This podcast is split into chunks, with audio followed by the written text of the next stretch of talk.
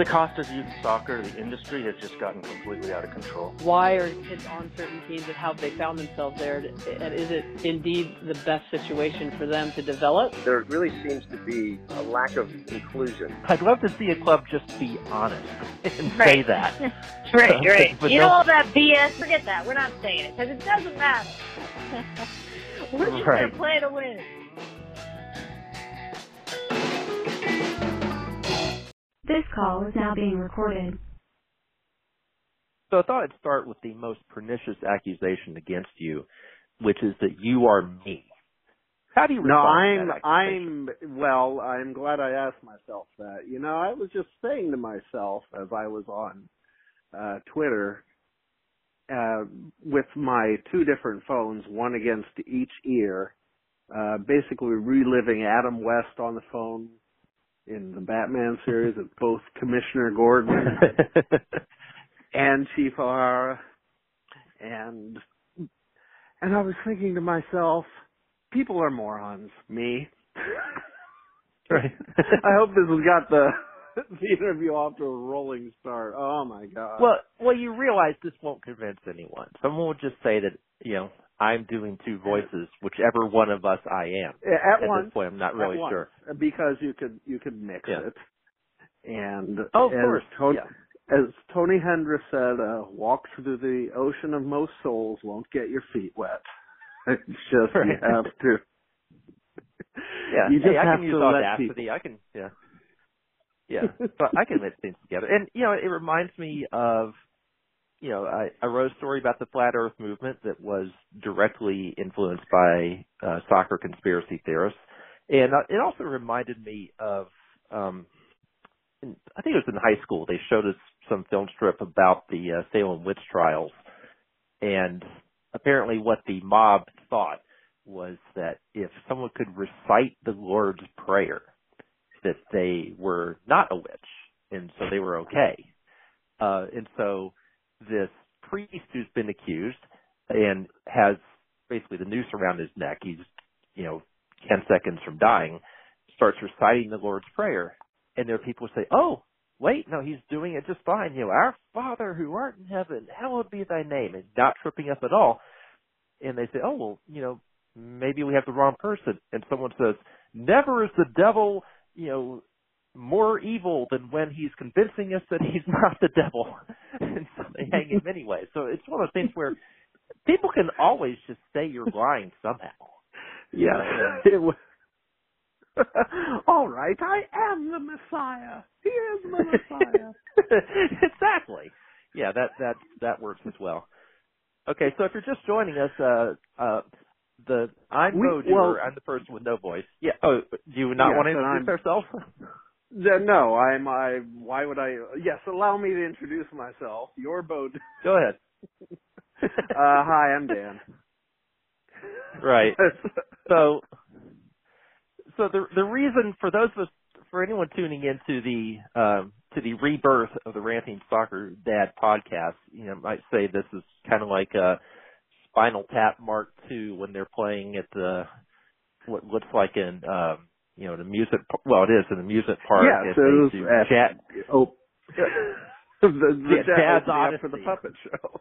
right, right. Welcome on to the the base new- Derek Smalls. He wrote this. Yeah. Um so uh the reason that we're doing this is because um we're going to have some fun with soccer conspiracy theories and and maybe One of the ways- how yeah. Yeah.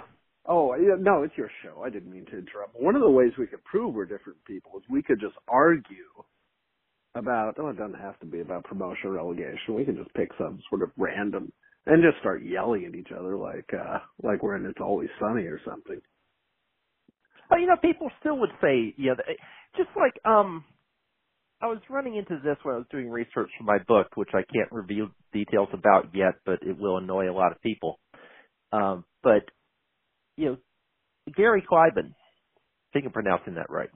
Uh, I, I don't who, yeah, he, I, Well, you yeah. know, and he's not here to defend himself, but, and I think this is important. I don't care. yeah. Uh, And- what about him? Go ahead. You were telling a story. Oh, and also I should digress here. U.S. Soccer has never pronounced my name right. I mean, you know, I could be on the conference call with people who I've known for ten years. Beau Dure, Dure, it you know, it's Dure. It's not that hard. In fact, actually, in French, it does mean hard. So it, that's kind of ironic that it's not that hard. Uh, so, oh, I was talking about Gary Kleiban and how he hates Alexi Lalas. And when, you know, he says that Alexi is too soft on U.S. soccer and Alexi's just a shill for U.S. soccer and so forth. And then when Alexi did his now famous, uh, tattooed millionaires. Tat- yes, uh, yes. Yeah, which was wonderful. Um, It, in fact, I actually, Yeah, that that is aged beautifully, by the way. That was prescient. That was impressive. that was even Yeah, I- I- more uncomfortably close to home than we realized at the time. I thought I thought he oh allow you hot taking son of a gun, you know, and it uh, the talk about the wrong time to have your horse come in, I guess. But oh boy, yeah, yeah. And, so, and I think I had Alexi on the podcast soon after he said that because we were ta- because we talked about the derivation of tattooed millionaires, which is of course from Bruce Dickinson, and Bruce Dickinson in this case being the real life Iron Maiden singer, not the uh, fictional producer uh, played by Christopher Walken in the More Cowbell sketch. Uh, so right. But anyway, Kleiban's response to Kleiban's response to that uh, to Alexi's rant was basically the same as the people in the Salem witch trials, which was that oh, you know, it's you know, there's nothing worse than this. Throwing- Here's here's Alexi right. Here's Alexi pretending to be criticize U.S. soccer so he can appear that way. And so, what exactly would, is supposed to do in that case? And look, I don't, I don't mean to to apologize for everything Lalas says, um, but yeah, what what exactly is he supposed to do in terms of being called a shill or not being called a shill? Um, and Well, is there- about yeah is there yeah maybe top like three people in American soccer who would care less about what you call them than Alexi Lalas? I mean, we all Yeah. are basically there for him to dunk on us on Twitter if the mood strikes him. I mean, we're just his batting practice pitchers, basically. oh yeah That's Yeah. what's he he would enjoy being called a shill more than he is literally one of those people where you try and call it he wins. I mean it's he he can make reasoned and insightful and thought out points. He just doesn't need to because we all just serve him up these beach balls over the plate all the time. yeah But that's Yeah, uh, that's- yeah. So what's the point of being mad at Alexi? Like right uh, yeah, and he has the perfect I- personality to yeah he has the personality No, I to do think what the he does world of him, yeah. but I know what he does for a living. I mean, I'm sure he would admit it. That, uh, but again, I'm well. Yeah, maybe, maybe I'm not the person to like sort of step back and give my take on people's personas, but but people do have personas. but I think he, to a large extent, is living his gimmick. I can't imagine he cares about being called a shill. I can't. I just can't fathom that that would be something he would give a moment's thought to. Well, the thing I've always found impressive about Alexi, at least since he went to Fox and kind of developed this persona, and yeah, I have to say, having known Alexi as long as I have, at times I don't recognize his TV persona. It does, you know, that doesn't seem like the same person that I chat with. Um, but what I envy about him most, and I've told him this many times, is the sort of Zen attitude that he has uh, toward uh, pe- toward people who just launch into them. Into him. I don't know if you've ever seen one of his Periscope sessions. He doesn't do it as often as he used to. I used to do it every day. Um, but you know, somebody would come in and yell at him and say, "I'm not going to be here anymore." You know, I just came in to yell at you, and uh, and Alexi would say, you know, and and Alexi would say, "Go in peace." Yeah. So it, it yeah, got exactly. yeah, so it got to where It's, yeah. So it got to where every time I came into the Periscope session, I would announce myself by saying Namaste. and, and so you say, "Oh, hey, Beau, namaste." So, so yeah. oh and, my goodness. and you know, it, it's amazing the persistence of some of these things. And yeah, I have these nightmares that I'm going to be subpoenaed in a trial of some sort, and they're going to say, "Isn't it true that MLS once paid you?" You know, or Oh, did it- MLS ever pay you? And, and I would have to say, I don't know, because I wrote Did the checks bounce? MLS Net. What's that? Did the checks bounce? Did the checks bounce? Um, no, see, I, I wrote for MLS Net at the same time that Eric Wynalda did. You know, I was writing fantasy columns. He was writing opinion pieces. I was just writing about, you know, uh, whether or not you should start Mamadou Diallo this week.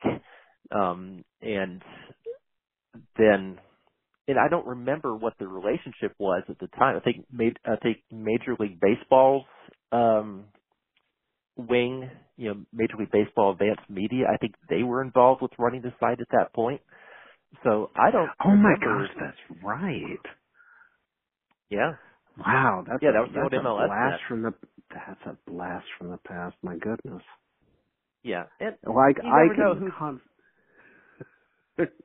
I'm Yeah. sorry. Go Yeah. ahead. oh, with the media, you yes, we're the same know. person, so we're interrupting each other, we're stepping on Yeah, each other. Yeah, shut up, me. yeah. So, so you, you never know how far. The, you never know how far removed the news organization is from the parent. I mean, you know, when I wrote for ESPN, I would get checks from Disney, uh, which Oh right. you know, and Yeah. and my family all loves Disney World, and so like, they were really impressed with that. They were less impressed when um, Fox News Latino uh, got in touch with me. They needed something. I think they wanted to know about Spanish-speaking players at the Women's World Cup, and specifically players from the Americas that were not the U.S. and Canada. And so, um, so I thought, ah, great, I'll write that. And then a few weeks later, the check shows up from Fox News Channel. I okay. it didn't. yeah. It didn't say Fox News Latino. It said Fox News Channel, and I had to jump into the shower right away. I mean, it was just yeah. And you know, I'd written for Fox Soccer, but Fox Soccer, yeah, that's not the same organization. You know, it's the same as you know the that company as an But umbrella. but Inclu- but Beau, there is there is no ethical consumption under capitalism. Well, This is what Marx has taught us. In order for us Ah, to right. overthrow this, what what? it's Yeah. just basic orthodox communist theory, Beau. That's I'm not telling you anything you don't know. If we're going to overthrow the system, we have to put the means of production in the hands of lower division American soccer teams. That's how it's going to start. And Right. And so, so uh, Ricardo Sil- yeah. So Ricardo Silva is the proletariat, is what you're telling me, right? Ricardo Silva is the voice of the. Uh, we were we were way ahead of the curve. and now everybody hates billionaires, but soccer fans are way way ahead of that. This is this is all just on the gravy boat for us. None of us are surprised that well billionaires are terrible. Who knew? It, it's just a question of which billionaire you you choose to follow. I mean, there's some people who would choose Arthur Blank, and there's some people who would choose Rocco Commisso, and you know, it, it's just like there's some people who, you know, I hate New York billionaires, and they vote for Donald Trump, who Oh. might not be a billionaire. we don't know because we can't see his tax returns uh, or anything else. Uh, I So- I am perfectly happy to make this an hour just ranting about no, we're not going to get. I don't want to get on a on a political. We've already agreed that we're not going to talk about Roger Stone or Ralph Northam uh, or Jeff Bezos um, or whatever the topic of whatever the topic is tomorrow when I when I put this out. Who knows what we'll be talking about tomorrow? Yes, uh, yesterday's on the TV news tomorrow. Right. So, but yeah, in terms of the proletariat being, you know, the people who uh, want to, you know, turn the NPSL or the UPSL or the U.S. Premiership, um, you know, into, you know, I think that those organizations should be able to compete with MLS, whatever that means. It, it's one of those things where, again, you can't really win because, you know, there are people who, um, it, it kind of pained me being a guy from Athens, Georgia, whose dad lived part of his childhood on a farm and whose granddad ran that farm. Uh, to to hear that I don't care about rural America uh, because I don't think we're ready for promotion relegation, and because I don't think uh, a youth team from you know from rural West Virginia is going to be best served by having a professional team atop that youth structure that can climb its way up the ladder. I mean, I think that there are other mechanisms that U.S. soccer should be trying to reach the rural community in West Virginia and see if there's, I mean, and that's something they can do right now. You know, they should, you know, I'm disappointed in U.S. soccer's training center program, which is where they should be going out to communities and, um, and also we've devalued ODP. So there, you know, there are things that U.S. soccer can do right now, but no, that's not good enough. What we need to do well, is start promotion relegation so that uh somebody comes in and spends a ton of money on this club in West Virginia and then all of a sudden all their kids get signed by Borussia Dortmund. And see this is probably where where I could prove that we're different people because right. I do not think youth soccer or amateur soccer or anything like that should have any say or any business driving the professional game, driving the national team, driving the, the World Cup tournament. I think those need to follow in the wake. Major League Baseball does not take its cues from Little League coaches any more than Vince McMahon takes his cues from NCAA wrestling. If you want to grow the sport, you you grow fans. Fans are, are what is going to put the sport on the next level because fans bring money. What we need to have the outreach is where there are fans. And rural Montana is not it. And as far as play, this is another one of my pet peeves. And this is where you and I, I'm sure, differ. Players mm-hmm. self-select. You can have all sorts of structures either drawn up or implemented, it is up to the player to decide how far he or she is willing to commit the talent that was given to him or her. And all the coach can do is teach the, I, I realize how reductive that is, but it's, it's simply borne out. You have professionals come once in three generations in some of these places let alone the kind of stars that we think will be churned out if we restructure the bureaucracy. That's simply not how it works. You increase the talent pool with more money. You make, you create the jobs. This is some, this is a way for people to make a living doing it. That's why we have better players now than we did, than the American players in the 60s or 70s because there are more jobs for them. You can make a living doing it. You can support other players getting better. You have this infrastructure being built. To me, that is so basic. And if it were going to be done through a series of through a series of amateur or youth schools designed to preserve NCAA eligibility, then we would have been we would have had this in the in the 80s, we would have already been this world power. This is the problem with trying to create a nationwide structure and your only focus is on the extreme, extreme, extreme right end of the bell curve. That, where it's just effectively random. What you want to do is create a wider base in order to give more opportunities for the player to decide that this is a realistic and enjoyable and potential career uh, rather than just think that someone is going to see the San Jose Earthquakes get relegated and decide that that's going to inspire them to be a better player. It's madness to me.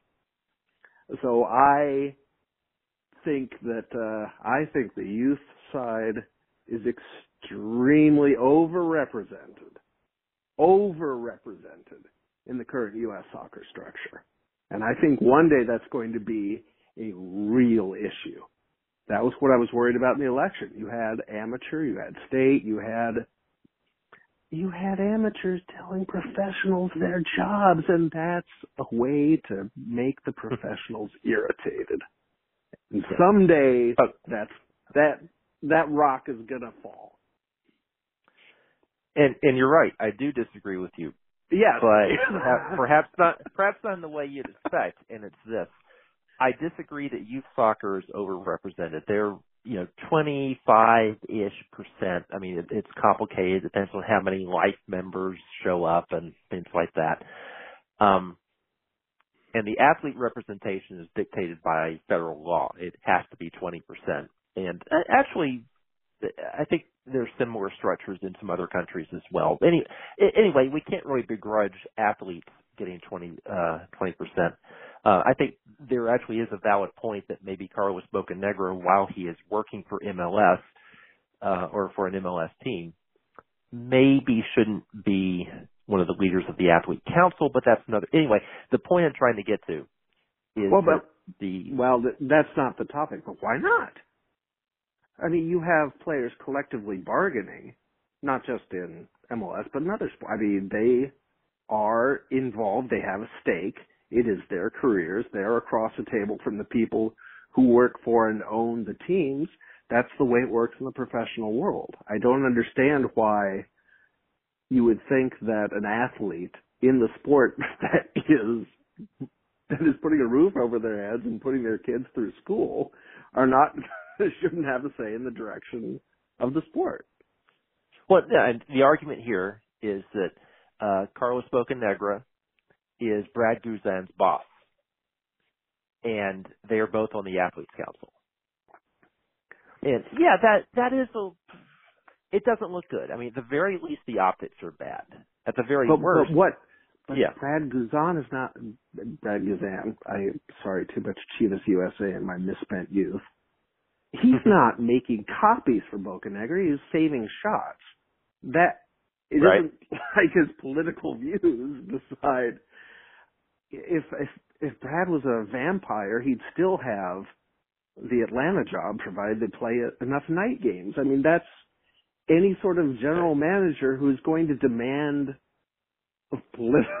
they're not going to win many games. That's it, it's right. frustrating to me that people see these kind of conspiracies and assume not just the worst motives, but self-destructive motives.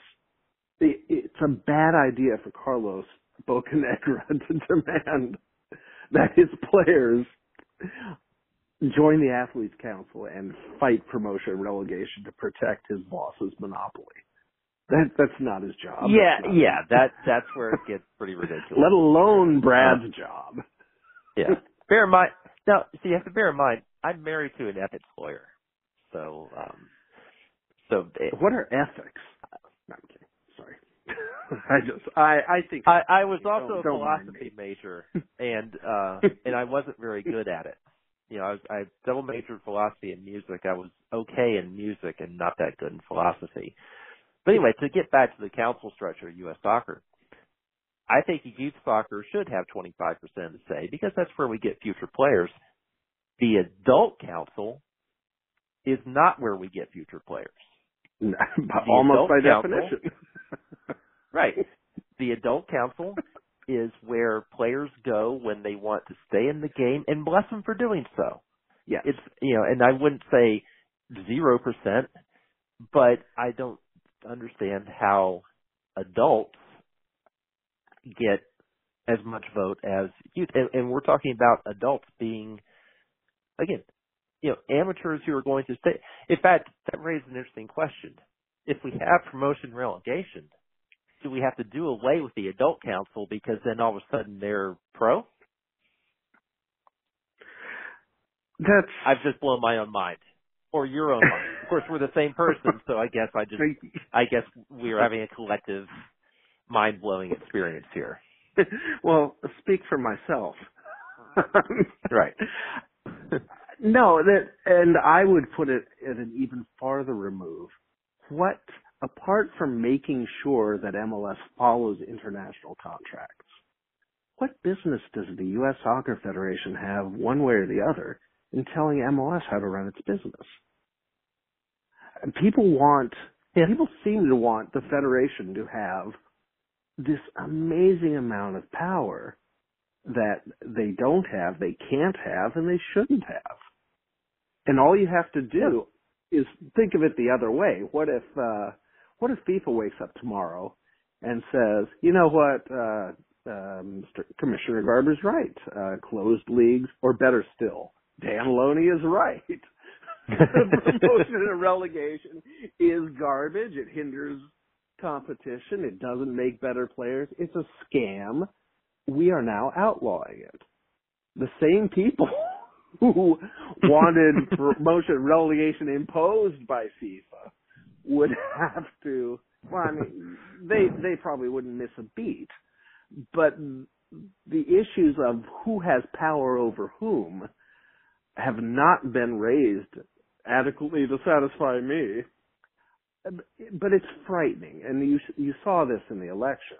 People would come up with all these plans, and they were going to use ways like they were Stallone playing Judge Dredd, and it's as if people don't have their own kind of volitional self-interest. People didn't put 20 years in building a professional game pretty much from zero. I hate to be that guy, but you you saw it in No, like hey. in the nineties, just like hey, I in did. 1992, the Colorado Foxes would be the world's dominant power if only we had relegated um, the Los Angeles Salsa. I I will top you on that. Yeah. The Colorado Foxes and uh most Foxes would probably beat most MLS teams. Like if if you put them in a game now over a season because they didn't have any depth and they didn't have any facilities and they didn't have any training, they didn't have any fans. They they get crushed. They get worn down. Mm-hmm. But the the quality because there were only like three or four or five decent teams in the country, so you had this collection of very good players. Marcelo Balboa was Robin Fraser. I mean, that's this that would be close to an all star team today. But then Yeah. you have but then the rest of the team were made up of people who could either afford or were dedicated enough to play to play for the kind of salaries that the Colorado Foxes would pay you for being not their star. not everyone can do that. Yeah. and that, Right. that wasn't and it wasn't sustainable. Right, and a lot of the players of that day, you know, played for the Colorado Foxes in the summer and the uh Buffalo Blizzard in the winter. You know, because that's how they could make ends meet. And you know, Well, and, they and wanted coach to go clinics or coach schools or Yeah. or heaven knows what. And which which is all wonderful about spreading the gospel of soccer, but that's not how you train a professional. It can't be. Yeah, I mean, it's really impressive that people managed to do that, and that might be something, you know, um, for the Society of American Soccer History, of which I'm a member, and of which I was one of five people at the meeting uh, at the uh, coaches convention just wrapped up in Chicago. Um, that might I'm be sorry, something interesting to study. It, it was good. It was good. Um, but the and I did a presentation on the history of coaching education, or was it? Yeah, coaching education in the U.S., uh, which was fun. I put the timeline up on my site, and uh, yeah, the the timeline. If you go to if you go to rantingsoccer.dad.com, and now that I have relaunched the podcast, um, there's more reasons. Well, how's it I should. I, I think it's going great so far. having, yeah, you, who are you planning to have? I, you could Oh, probably get got- some really terrific guests. I mean, you have, you probably wouldn't be scraping the bottom of the barrel like in the next uh, 10, 15 years. You could probably get some of the most insightful, well-spoken. Uh, I, I think I'd probably just recycle the same people, honestly, at this point. Let's see, podcast yes, who who have I had? Um this is my first time, unless I'm badly mistaken. This is my first time on, isn't it? oh, I can't imagine anyone listening cares now that I actually hear myself talk. I wonder how often Dan's been on. Yeah, so I mean, at some point I'll have to have Alexi back on. At some point, I would love to have Eric Wynalda back on, but you know he, yeah, it's Yeah, what, it, the, well, he's he's the other guy. It's like, what, do- what does he care what people? And maybe he does. Right. He shouldn't. But really, what Well- does he have to prove to anyone? yeah. And that- it- well, and because I I think he is he's laughably wrong about promotion relegation, but that doesn't matter to him. What am I going to tell him? I mean, that's what. yeah. and And I I, think say, he really I've wants to prove himself as a coach. Yeah, he really wants to prove himself as a coach. Uh, yeah, and and, and yeah, good luck yeah. to him. Yeah, well, and he seems to do well when he's coaching, and I don't know if it's because he, um, sort of a big fish little pond sort of thing, but you know he he'll take over Cal FC and they'll win some games in the Open Cup. Uh, took over when he was coaching in Atlanta, even sort of by remote control from the West Coast. Uh, he seemed to do pretty well, and you know Las Vegas just you know beat the crap out of a couple of teams in preseason. So I'm a, I I think he might actually do pretty well, um, given a shot at it. I, though I miss his radio show. His radio show was was pretty good. Um, anyway, oh, yeah, he was. That's right. just anyway, I was going to go. Just- yeah, I was going to go back to Ranting Soccer Dad and point out that if you go to rantingsoccer.dad.com and look at 2019 convention, uh, there are two links there uh, underneath that. If you hover over the menu, uh, one is called "Not a Good Site," and that is the parody youth soccer site that I did uh, for my presentation on um, what you should what you should and should not have on your website, which actually drew about 50 people. It was a pretty good presentation. So it is uh it was so much fun to do that because I was using Wix, which I never used before, and when I messed up, I just left it because because that was sort of the point. But the other yeah, one is coaching authentic. Ed. Right. The other one is coaching Ed, uh, and so it's coaching education through the years. I start out with a picture of Coach McGuirk from Home Movies, uh, because oh yes, that's yes. The, Yes.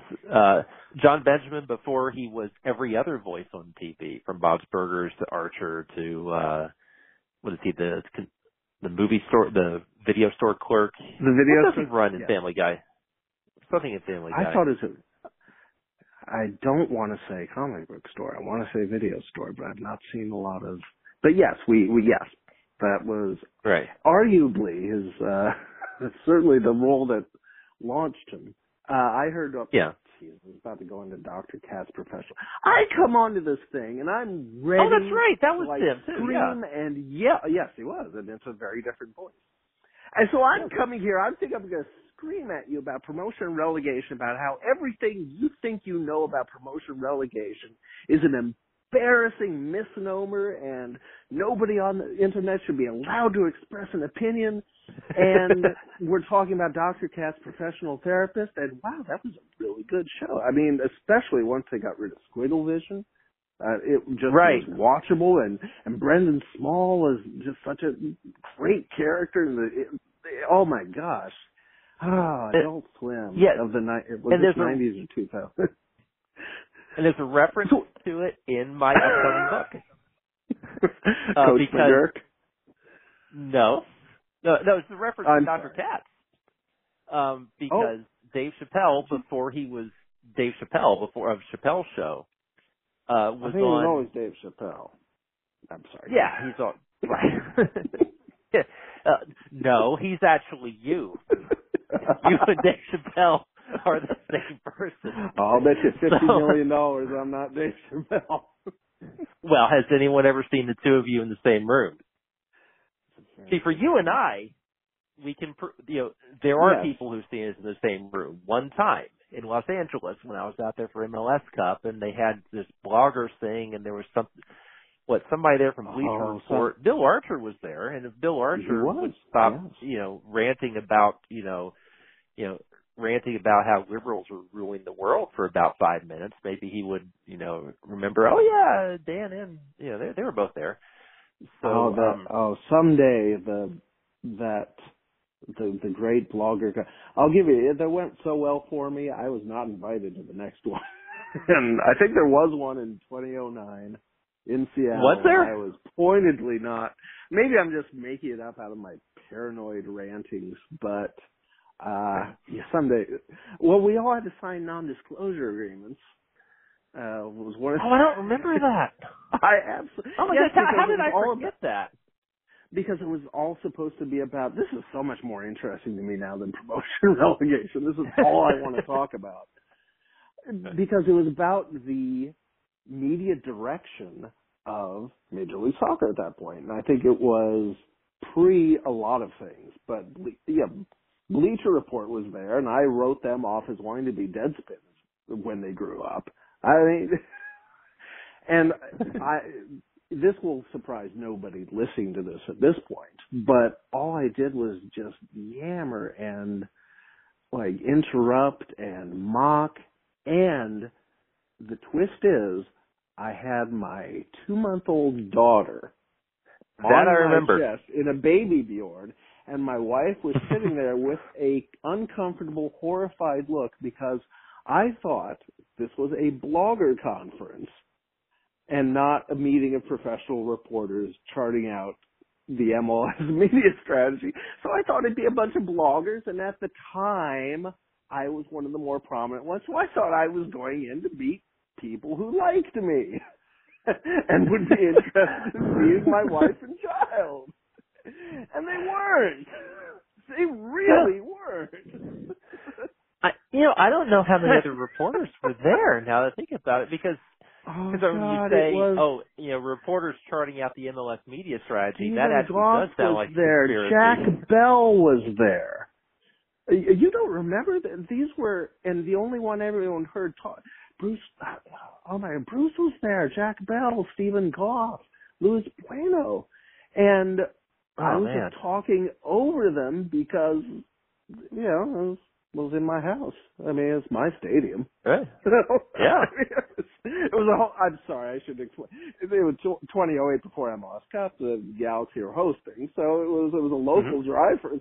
So that's why I thought I was going to be basically the, the guest of honor at this thing, and I wasn't. Oh my God, was I not? It, it was obviously Bruce. Um, which reminds me, I need to go to Minneapolis one of these days and just watch a game with Bruce.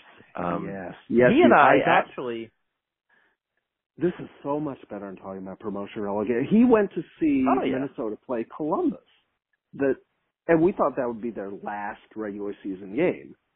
And it turned Right. out to be the first game after they were saved. So he so he was we're all present in his history and I'm sitting with them and and I'm thinking I can't show how cold it is because they're all from Minnesota and they'd laugh at me. And meanwhile, they're all like shivering. It was it was just an amazing experience. And Bruce ends up like at all the great historical. Yeah, there's a guy who needs to write a book. There's a guy you need to have on your show. There's a guy who could you're right. Is much right. better than me. What are you wasting time with me for? Let's get Bruce on. Oh my God, it, have you got his number? Maybe I have his number. Yeah, Bruce I- is a guy I- I want to talk to. But he's so I great. can find Bruce. And and for people who don't know, Bruce is Bruce McGuire, who uh, Yes, for years I'm sorry, did a yeah. site called Du Nord, which summarized everything that was going on in soccer Mm-hmm. at the time. And it was basically you could just read it, and he'd have, you know, if there was a, whatever interesting story had run out there, he would have a link to it. Whatever competition was played, he would have. It's what I tried to do at Okay. USA Today, and I didn't have time. please, please let me tell this this part because this is like one of my enduring memories. Uh, and I'm sure I embarrassed Bruce by saying this, but uh, Steven Goff was uh, talking about. I remember very well what he was talking about. It doesn't matter. He's not here to defend himself. And I said to Steven Goff, you get more hits from Bruce's webpage than you do from the Washington Post homepage. I'm so glad. Oh boy. To this day, I'm so glad I said it. and, yeah, I, I, I, I, and I'm saying this as someone he's probably going to be in Frisco as a media Hall of Famer, but I'm so glad I said that to him. anyway, that, but that's how Yeah. important Bruce was. And Bruce should be in Frisco someday, if you ask it, me. it's going to be funny when we start is. having votes down the line for that. Um, or, or I don't really. I, I've always been a little bit confused. I mean, I have nominated people for that award before, and they generally haven't won. Which is not to say that the people who have won aren't. I think the the people who have won are all great.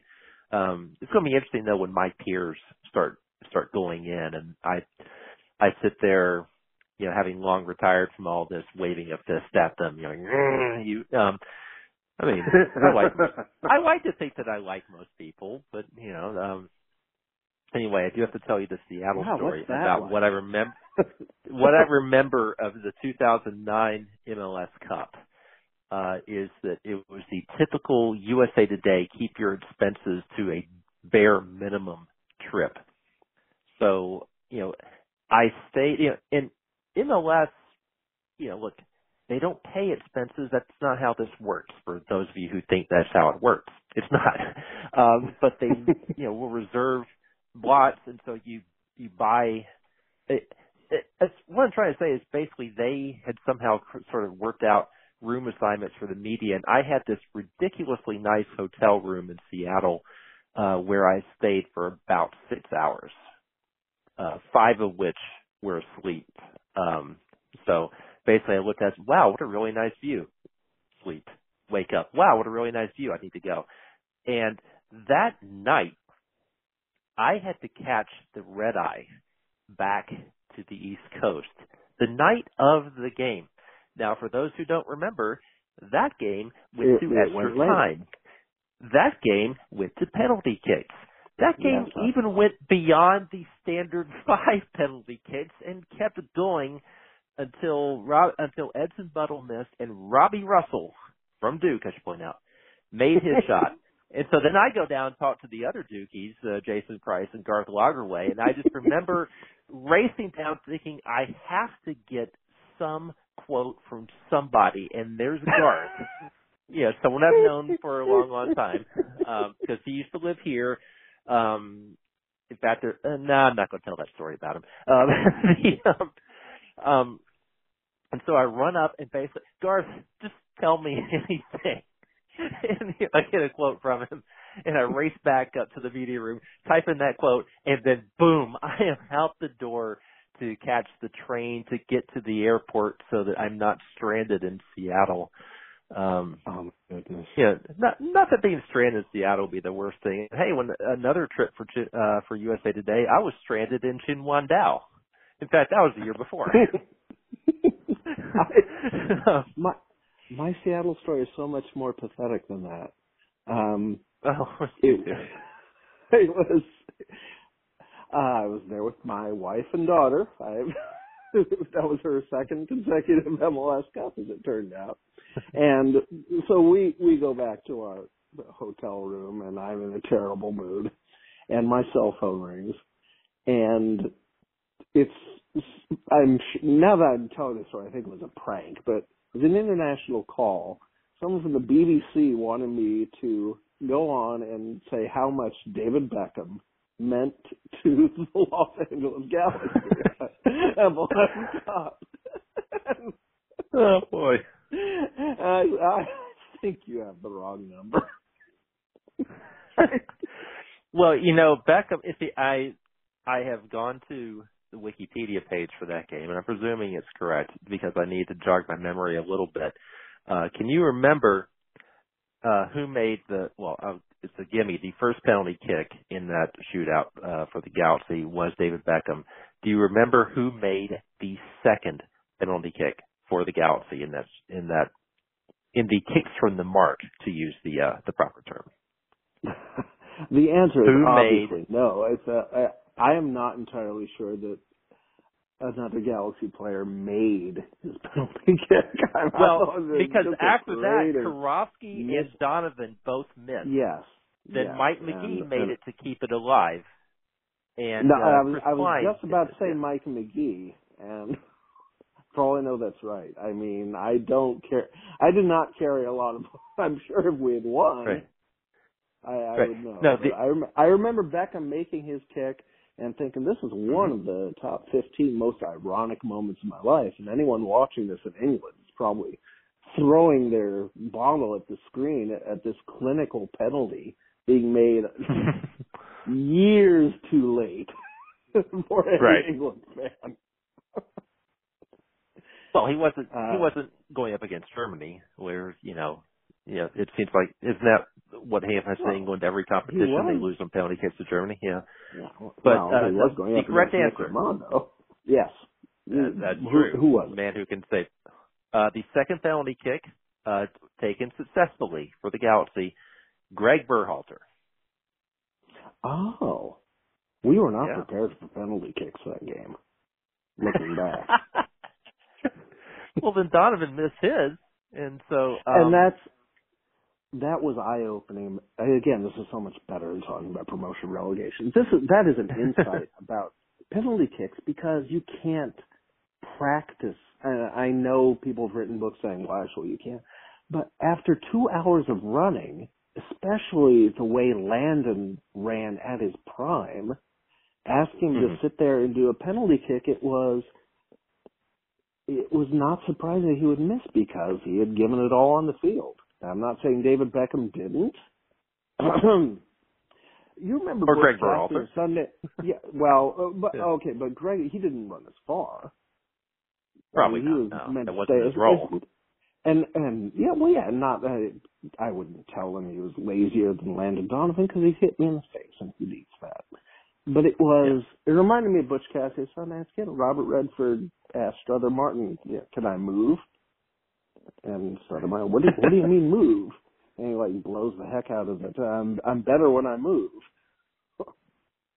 and that was Right. it's a very it's a very, because Landon was got to be a little notorious for missing after game like I think he blew one in the Superliga a couple years later, and he just stopped taking penalties. And I felt like saying, "Oh, it's be it's a different situation." But yeah, he doesn't come to me for advice. Well, the Wikipedia entry for this game says, um, what says the shootout, you know, successful penalties. Uh, Saunders saved the kick by Salt Lake captain Kyle Beckerman, and then Landon Donovan missed his penalty, putting it over the goal despite his proficiency in penalties. Yeah. Oh, it was. So, yeah. Uh, no, I am maybe getting my chronology wrong because I think the Superliga miss was before this. Because I said to my wife, uh, because she said correctly that Landon's very, very good at penalties. And I said, well, the last one he missed was in a shootout like this one. And like, I might as well script it because it's exactly what happened. I think he even missed it the Yeah. same way. It was over the bar. Yeah. Well, just type in five Superliga. lasted things, and we spent half an hour talking about this miserable, rainy, uh, artificial turf. They didn't even ah, they didn't even have Javier Morales because he got off injured. And I thought we were going to win five nothing. And Omar Gonzalez breaks Don, uh, breaks Ricketts' hand. What a stupid Yeah. Well, I would I would tell I'm you mad. Superliga Thanks, history. I would tell you Superliga history to see if we can back up the chronology there, but I entered Superliga into Wikipedia and uh it said Superliga can refer to different sports leagues. The Albanian Superliga, the day and you know, I'm I'm tempted to read about the Al in fact um I'm I'm with the- you. Let's you let's are more than the welcome to Albanian go. Superliga for a minute. I uh, I thought you'd never ask. Oh my gosh, let's. This is. I've never been so happy to see a rabbit hole. because you know they have promotion and relegation. that's And, why, um, and that's why there's a power there. True story. True bad boring story, but true story. Just this past week at the thrift shop, I saw an Albania soccer scarf. I could probably get it for any for you or anyone listening. Oh, it's man. probably still there. I don't know who's. I don't know who wants to buy it. Well, although probably somebody snapped it up. You know, I shouldn't make promises. You don't see an Albania soccer jersey every day. This is the that is the same thrift shop where those of you who follow me on Twitter, which is at D U R E S P O R T, see my avatar. Of Yeah, the yeah. nut, the U.S. soccer player Nutcracker. That was the same thrift shop I got there. This is the weirdest thrift shop in the history of the world. I think it is a portal to some other dimension. And uh, so, so right now, the, if you run to Peppermint Pig in Anderson Township in Cincinnati, they'll be closed. But if you go tomorrow morning, you can grab your Right. Albania soccer jersey. Jersey. Oh my God! If it was a jersey, no, I no, it's just a scarf. I didn't mean to get anyone's hopes up. You can edit this out, right? Although if you were No, editing, probably not. This would be no, that we you wouldn't be listening to this. I mean, be, no way I'm on your show if you could edit, right? You know, I mean, you that's know, how I was listening listening to this. to. I was listening to the new podcast that Aimee Mann and Ted Leo are doing uh, about creativity Oh, my and so forth. There, And Aimee Mann was complaining. Aimee Mann was saying, "Well, Ted, because you edit the the audio for this, you're probably going to take out the bit where our guest gushes about my music, aren't you?" which which I thought was terrific. But no, I don't. I don't plan to edit this. We'll just wrap up in you know, five or ten minutes or so, so it's an even hour or so, and then uh, go for this. Which, but before I've, I've before that nothing happens, but I've clearly got nothing but time. I don't don't feel like you have to stop on my account. I am obviously willing to yammer about anything, and and as far as your listeners are concerned, could not care less. If there's it is it is their fault. They're doing this to themselves willingly. but do, do you ever make it to I the end of the podcast? Because I, I I usually don't. You know, I will be in the car, I- and I've do. I have, and this is why I listen to comparatively few. I mean, part of it is uh, I don't listen to as many as I should because because I listened to the end. I listened to the Riot Squad podcast to the end. I listened to my uh, my fr- friend Jennifer as a movie pilot listened to the end. Uh, my Re- well, Rebecca Cohen's famous by now, but yeah, I listened to the sauce to the end. I mean, I don't, and that's what's frustrating because you can't. I can't skim a podcast the way I can skim something being read. Like I can, like I can go to my columns and like skip over all the boring, stupid parts and get to the one or two jokes that I put in. Is that's that's a much better art form. But if you're listening, if this is why I don't have a podcast. Can you imagine listening to me for a full hour? Oh my God, you would kill yourself, wouldn't you? well, haven't we been doing that now, or we've been listening to me, or or you know the Oh, I've dual I, entity? Yeah. It, yeah, see, you've been listening to me talk to myself. I, had forgotten the I forgot the gimmick for a second.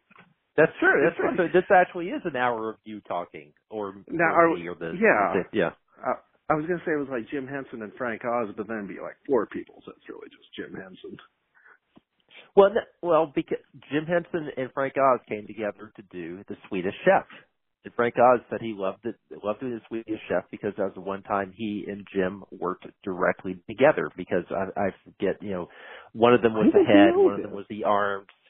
Yeah, it, this it was fascinating because yeah, there's some Muppets that require more than one person uh to to manipulate, and the Swedish Chef uh was one of them because he's always you Ah. know you know you you know, so, you know, talking but at the same time his hands are going, put the chicky in the besky, put the chicky in the besky, you know, that sort of is stuff. and this So- is why you have to listen to a whole podcast. I mean, this has to be. I had no idea, and I'm like such a fan of the Muppets. I had no idea the Swedish Chef was both of them, or was appreciably more complicated than, say, Kermit or Grover or or Piggy. This is that's amazing. Oh, I, and this is why you listen because you could skim and maybe and it would be like put in the the header or something, it'd be the teaser. But in the podcast, you got to listen. You got to put up with this, like me, I will to hear like, and you just made it all worthwhile. I mean, I guess it's your show, so you. Well, I'll put it in the probably show having this. Well, yeah. Oh my, my goodness, yes. I mean, yeah, I'll put in the show notes. They listen to the end, so we talked about Swedish Chef, and because I have not yet told the Dave Chappelle story, from From I was about to yeah. I actually Yeah. remembered. Yeah, we were about to go back to Dr. Katz.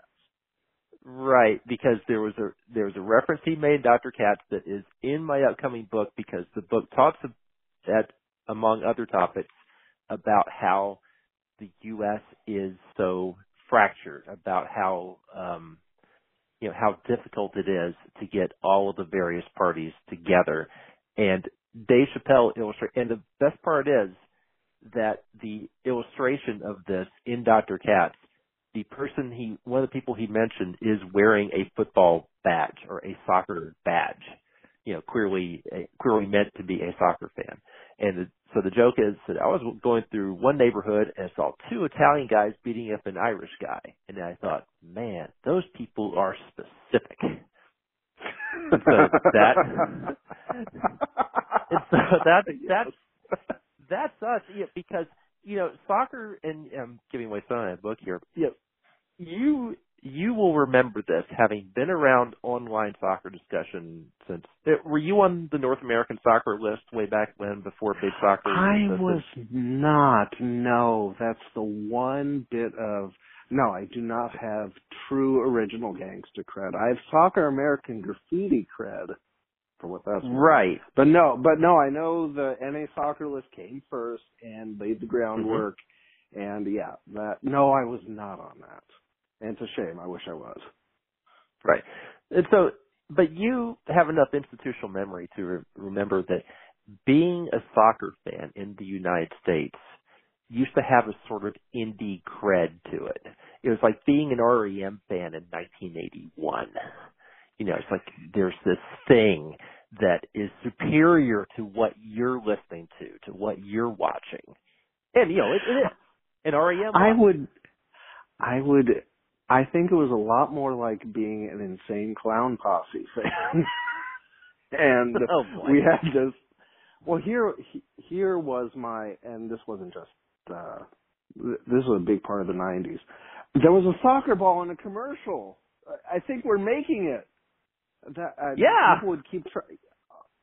And now that sounds. I realize that that sounds like from another world, but that's how far we've come within living memory. I mean, it's not that long ago where Yeah. people would just be amazed that there are kids playing with a soccer ball in this commercial. And people would track that And- and talk about it and discuss what it meant and how big the product was and Yeah, And so now Oh, to God. get that to get that hipster cred, you have to be part of a subculture within soccer. And you know, the best way to do that is to say that well, I'm smarter than US soccer no matter what they do. If they institute promotion and relegation tomorrow, I'll find some other reason why I'm superior to US soccer. Or, you know, if Alexi I- criticizes US we're going back to the beginning here. Well, yeah. We- well, that's, a- a- as if- all as this has happened before, and I was just about to disagree violently and go off into some tangent for no reason, which is actually very on brand for me. what what you get are the ones, and Cincinnati will be the latest in a long line of new soccer fans who are convinced they invented the game, and it's and that's the kind of like hipster cred, old time cred, deservedly means nothing. It shouldn't mean anything because Cincinnati fans, like Seattle fans before them, like Toronto fans before them, like Philadelphia fans, every new, every new market, every new group, every every World Cup, there's a new series of fans, and they know it all, and they're they're saving the sport from the people before them that screwed it up. So you and I Oh, are old enough now to have killed the sport six times over. And each time it was saved first by the Chicago Fire and then by Chivas. You know, Chivas USA was supposed to save the league. Oh yeah. I, I have never so- been more wrong about something than I was about Chivas USA. I thought they would draw draw big crowds. I really did. Unaccu- yeah, unaccustomed Yeah. as I am to like talking about how smart I am, I called that puppy dead on You did. before they had a stadium. I was it, it was it They may be the only thing I was ever right about. Uh, No, it was Yeah. oh I I called that like Alexander Hell. I've never been more right. I'll never be more right about anything except promotion and relegation. I'm right about that. It's garbage. But the other thing I was right about was Chivas USA. I read that like a C spot run book. Oh, let's talk about how smart I was. Those are the days. Hmm. if you, and if you tell kids today about Chivas USA, they wouldn't believe it. yeah, it's a, to some extent it's yeah it's hipster cred. It, it's almost like craft beer. You know, it's um it's you a lot. No, I'm convinced it's uh and it, w- it was also the internet bringing this disparate group of ne'er do wells and social outcasts and and providing a base basically where everyone can spend their money at once and gradually grow the sport until Uncle Phil had to say, "Eh, I guess I won't close it down after all." But if it wasn't for us being So- so you're saying Phil basically Anschutz we kept US soccer ambivalent- alive. yes. yes, we we the people who were online arguing, and we were arguing promotion relegation even then. Although Oh, I think it was yeah. it was a lesser topic than the shootout, the MLS Yes, style. there was a lot NASL, more. Right. Well, uh, the NSL, the original in the 70s, it would have made it if there was an internet. I, that's the one takeaway of the past 20 years. It's soccer has been the biggest beneficiary, along with uh, with uh, juggalos and uh, white supremacists and uh, Yeah. anime fans. And porn. Real, Yeah. the, benefiting from the fractured media landscape because there was this niche. It can be nationwide without having to be in the top three. Yeah. And that turned out to be all soccer really needed. It, I don't think it ever has to be in the top three or even the top four. And if you count sports like golf and tennis and whatever, it's, you know, it may not even make top five, six, seven, whatever. But it's enough now to gather the money together to put on a league that can sustain itself. And that There is a site. Yeah, there is a site called mostpopularsports.net, and unfortunately, the U.S. page of that is down. But it has, I think when I when I looked at it earlier, Belushi Soccer was fourth in the U.S. and they are, you know, they have it, it, the the data they have in each country is fascinating. I mean, they use Alexa traffic and things like that. Um, apparently, in Panama, the most popular sport is water sports, then boxing, then skateboarding. Then wow, I didn't realize this. Uh, soccer isn't in the top five in Panama, and they kept us out of the World Cup. um, The, boy, that, that, kept that, us boy, out that of the. World Cup. well, yeah, there's that. In the Philippines, it's basketball, boxing, volleyball, it's basketball. soccer. My, uh, yes, it, it's Yeah. it's basketball. But I don't know why that's uh, fascinating to me. But uh, I guess Thomas Dooley still coaching the Philippines national soccer team because he's made them within screaming distance of respectability. And I thought he'd get more attention for the U.S. job, but I guess there's a reason it's on the other side of the world. People But forget you're right Tom, about- Tom Steele, yeah. Well, here's the th- you know, as long as we're just uh, shooting shooting the breeze now, it is fascinating to see what the most popular sport, even different regions. Mexico doesn't make a lot of sense until you realize in northern Mexico, yeah, it's it's boxing and baseball. Uh, that's why Yeah. uh, Tijuana is only about 11 years old now. That's why Juarez can't keep a, a team together Isn't because these are godforsaken wastelands. It's because it's a lot closer to America, just not the big deal. And we have the stereotype that everyone in Mexico is um, this diehard, and that's true in very specific places. It's not true. It's a very, it's a very diverse country, and a lot of things make a lot more sense when when when you see just how different the northern sports culture is from the rest of the country. It's it, it was fascinating, and I and I realize I'm talking like Donald Trump is like I learned this comparatively late in life. I'm pretending that nobody knew it, but it explained a lot. It explained why Tijuana and Juarez are these huge metropolitan areas that have not had a lot of impact on either side of the border. for uh for the sport. And you think it would. I would have thought it would. Yeah. Did every, everybody knew this but me is what I'm going to end up. I didn't know until I read uh yeah Powell's book about uh Love is Not for Cowards. Yeah. Well, I think I knew Mexico that is before. Mexico is just about the only other country in the world where they play soccer with walls. You know, what we call indoor soccer, or actually now arena soccer, and boy, that's a whole other tangent. Um, Oh, yeah, the Monterrey La Raza. yeah, and and they actually have. I, I've seen pictures of outdoor courts with walls, so it, it's fascinating. Um, so I have no idea how to end this. it's been about an hour, so we probably should. Um, Wait, oh, it's uh we could do the Michael O'Donoghue, and then suddenly everyone was hit by a truck. I was thinking Michael O'Donoghue for the very first sketch that was on Saturday Night Live, which was the yeah uh, this is the trip. Yeah, I I would like to feed your fingertips to feed your fingertips to the Wolverines to the Wolverines. so now that we've made a reference to two dead guys, Oh, and li- O'Donoghue. O'Donoghue. I think yeah, O'Donoghue's dead. Okay, I'm gonna have to verify. He is. He is. He's no. He's dead, in okay. heaven now. He's so not in heaven. Okay. He's in heaven now, looking down on us with like protecting, like watching over us. He's so not in heaven. I I, I I'm generally universalist.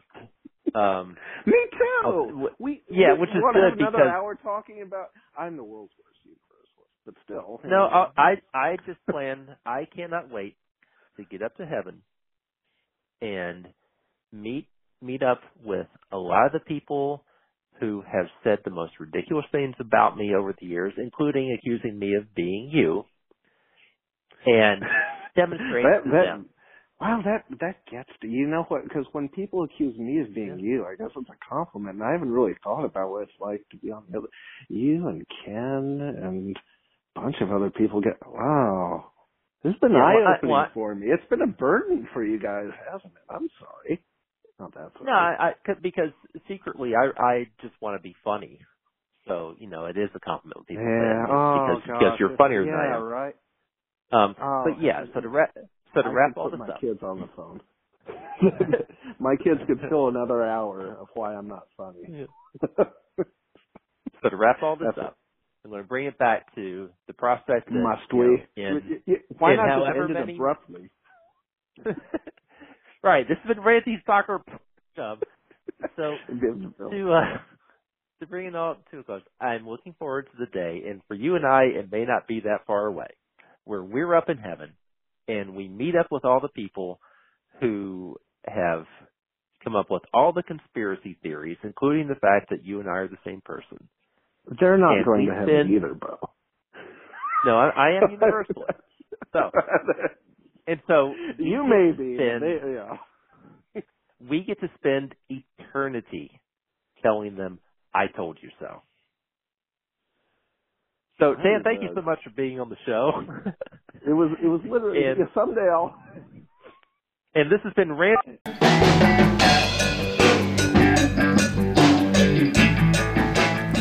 Thank you so much for listening to the Ranting Soccer Dad podcast.